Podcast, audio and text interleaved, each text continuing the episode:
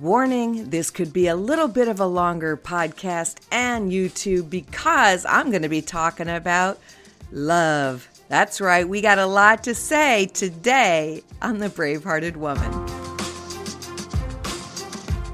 Hey, this is Dawn Damon, the Braveheart Mentor, and this is my podcast, The Bravehearted Woman. I'm here to raise the brave in you. So hit subscribe if you haven't done so. That way you'll never miss another episode. You ready? Let's get brave.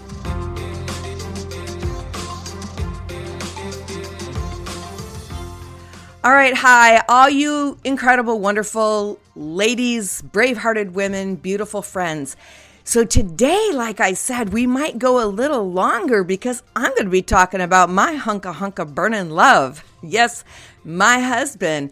But I want to talk about what love looks like in midlife and the mature woman, the, the seasoned, beautiful relationship that we can have the second half of life. Now, people often think that older adults fall in love less intensely, that we don't have, you know, the chills and the goosebumps and the giggles and the weak knees and feeling swooned and fluttered and flustered and racing heart.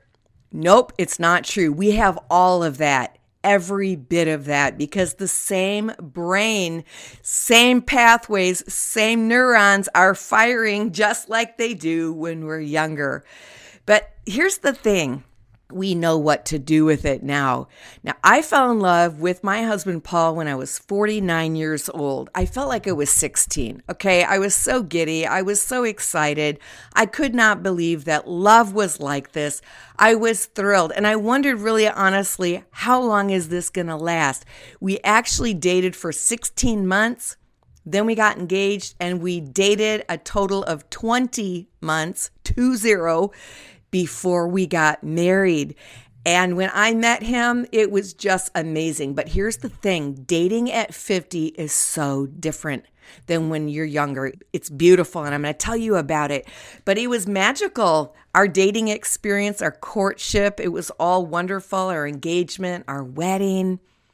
And now, 12 plus years later, I want to tell you that I have one of those relationships where I can say it just keeps getting better and better. It's true. It might be sickening, but our love is evergreen. It just keeps growing and blooming. And just when you think that it can't get any better, we find out that it does. Now, recently, I got a text from a girlfriend who's also, she got remarried in her 60s, and she sent me this. You don't know who she is, so I can read it to you. And I have permission, but she says, I can say this to you because you are living it too.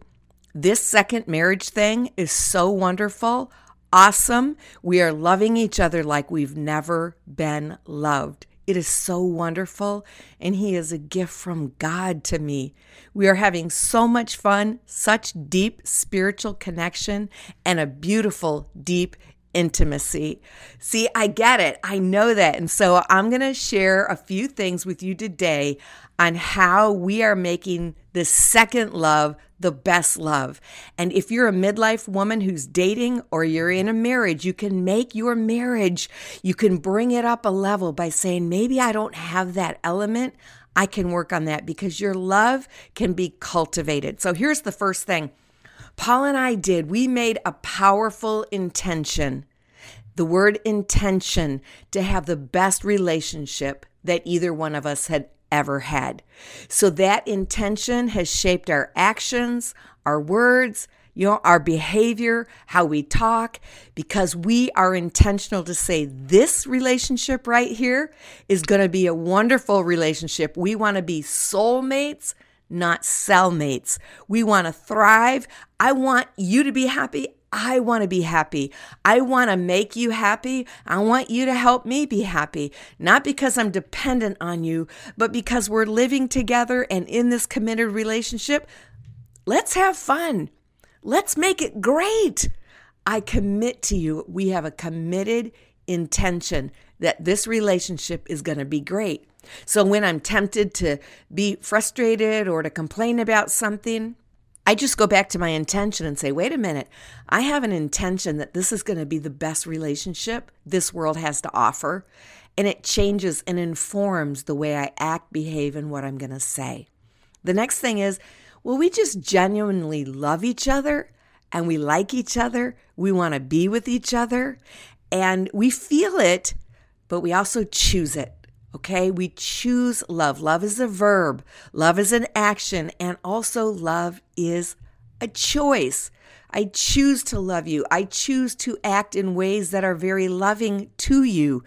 And so self centeredness will sometimes say, you know, I'm just going to sit here and watch TV. I've had a long day. I'm tired. I don't want to do this. I'm going to veg out. But love says, let me get up. Let me help. Or why don't you go sit down? I'll do it. We're always like out serving one another. I'm probably a little spoiled. My husband really loves to serve. I think it's his motivational gift. And so I need to let him exercise that gift. That's what I think. But I get up, I say, Let me clean the kitchen. You made dinner. Yep, my husband cooks. I know he's the best. I'll do the dishes. I'll fold the laundry because you're tired too. So let's partner. Let's do this together. But love is a choice. If you hear nothing else, hear that. Yes, I love the feeling of passion, but love in its truest form and the truest definition given to us in the Bible in 1 Corinthians 13 love is a choice. Three, well, we communicate at a higher level. We're wise because we're older. We know what escalating can do to a relationship. We know what catastrophizing can do. We know what belittling does in a relationship through communication or stonewalling. So we don't do that. Our goal is to know and be known. No one's trying to be right. No one's trying to have the last word. No one's interrupting. No one's trying to one up you or make you feel small or embarrass you or ridicule you for your thoughts or your beliefs. We value our values. I want to know you. I want to know what you're thinking. I want to know what your opinion is. I want to respect your beautiful humanity of who you are. And so, because I want to be known, in other words, I want to be heard, I want my voice to be heard, then I have to be a good listener. I want to listen to you. And the Bible says that a wise person draws out of another the deep places. My goal is to help Paul know himself better through being able to communicate with me. I want to know what I'm really thinking and feeling as I listen to my own words begin to flow out of my mouth in the safe place of our intimate communication. Number four, why it's just magic and it works, is because we're both chasing our own goals.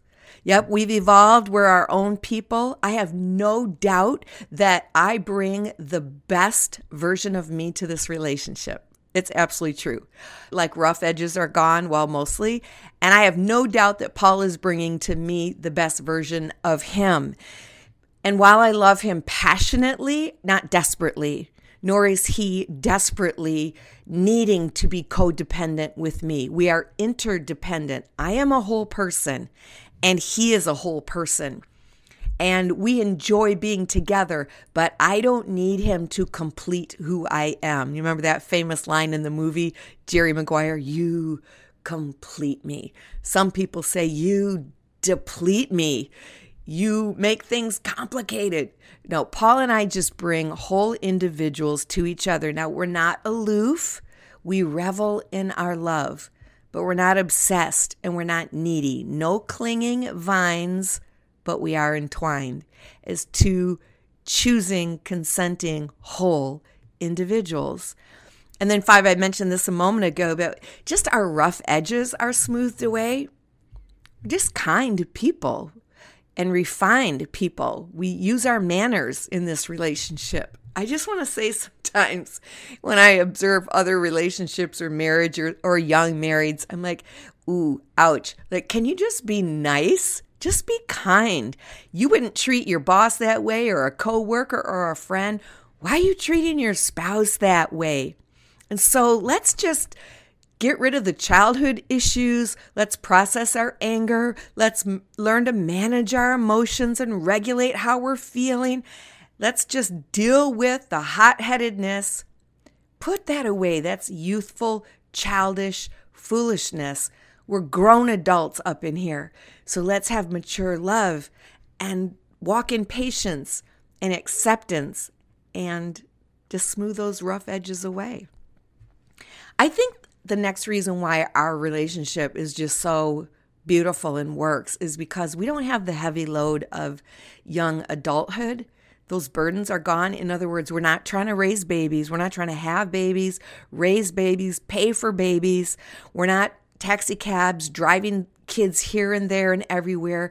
We're not stressed out trying to figure out where our next dime is coming from or who's going to go to the grocery store or who's going to run this or what we're going to have to do to raise enough money we're at a place where the kids are out of the house. And I will tell you that blended relationships, and maybe that will be another episode. I'd love to hear from you if you think that should be a podcast episode, because we had some blended family things, but because of our bond and our connectivity and our values, man, that was smooth sailing. After the first year, our family is so strong and our blended family just works. But this is the thing we didn't have all the heavy duty stuff that young love has. And we've made our mark in the world. We're not trying to still grow up and figure out who we want to be. Now, I know in my first relationship, we started out okay, but then we kind of evolved as two totally different people. And would I have married that person at 35? No. Would he have married me? No. You know, I'm not saying leave your spouse. God wants your relationship to be the best it can be, and His miraculous power is available for you. But today, we're still hungry. We still want to grow. We still want to learn, but we're humbled. That just makes it work. There's just something beautiful about aging.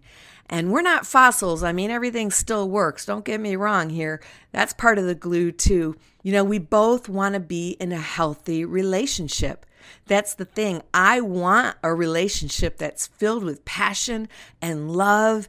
And I want to be called baby and sweetheart and lover. So, guess what? I call him lover and sweetheart and baby because I'm planting seeds of the thing that I want to reap back. And this relationship, I want this relationship, not just any, I want this relationship to be healthy and beautiful and whole. And I have to tell you, I admire my husband so much. I found that part of my love language is admiration. When I look at this man that God has given me, I'm blessed beyond words. And the level of admiration and respect, I would never want to mistreat him.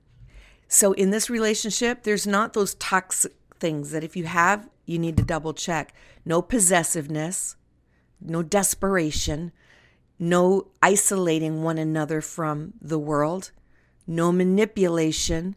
There is no intensity that we just have to be together. We love each other. We want to be together. We miss each other, but we're very well able to function on our own. No volatility, no infidelity, absolutely none. No betrayal, no addictions. When I met Paul, I knew what I was looking for. I knew what I wanted. I knew what I didn't want.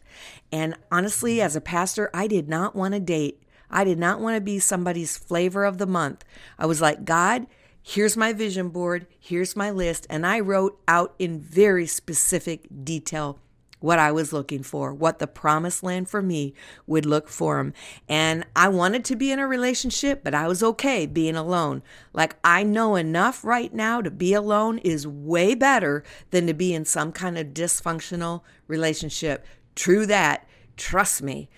I did not want to go back into anything dysfunctional. But yeah, I wanted someone I could laugh with, someone I could share my faith with and grow in my spirituality with. I wanted somebody that I could share intellectually that there was a chemistry there there was a spiritual chemistry emotional chemistry i wanted someone i could kiss i wanted someone i could hug i wanted someone who could just scoop me up in their arms and all the things i wanted all of that because I didn't have that. And that was largely my issue. So I was free now. I was whole. I wanted that. Tall order? Nope, not for God. Well, it was a tall order. My husband's six five, but not for God. God has exactly the relationship for you, should that be your desire of your heart. And if you have that as a desire of your heart, then I believe that that is what God is planning for you because I believe God gives you, He inserts, He deposits in you the desires of your renewed, regenerated, redeemed heart. So, in this month of February, as we're celebrating love, those are my thoughts for you on what love is. Love is a choice. Choose love this February.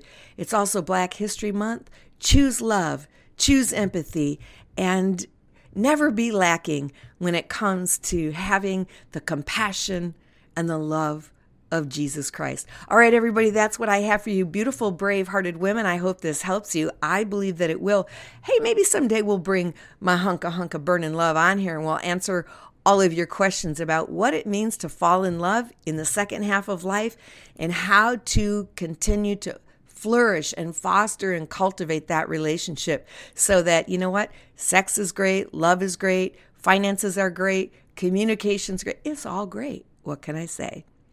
If you're not experiencing greatness in the level that you would like to, I'd like to offer you my free download this week.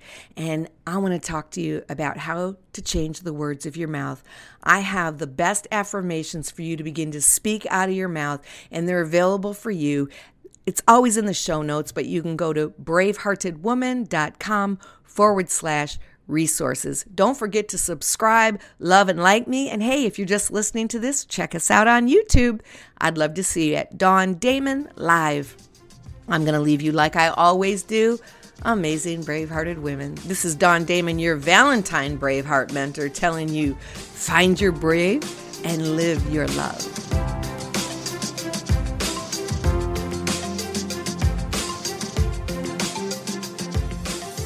Thanks for hanging out with me today and becoming brave.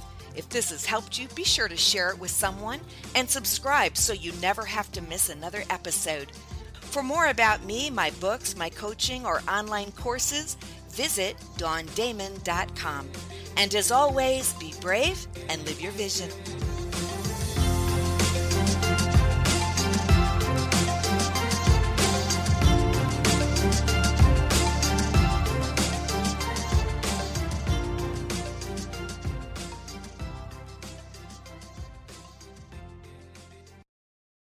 Creative, compelling, courageous, and captivating. These are the words used to describe my powerful new book, The Making of a Brave Hearted Woman Courage, Confidence, and Vision in Midlife. In this ultimate guide to living midlife full out, you'll find the courage to step out of the shadows of self doubt and insecurity and seize the unfolding opportunities that are all around you. With the voice of a brave hearted trailblazer, I uncover the five life changing elements every woman must possess in order to live full out and tap her potential with unshakable confidence. If you're ready to shed your faint heart, buy your copy today on Amazon.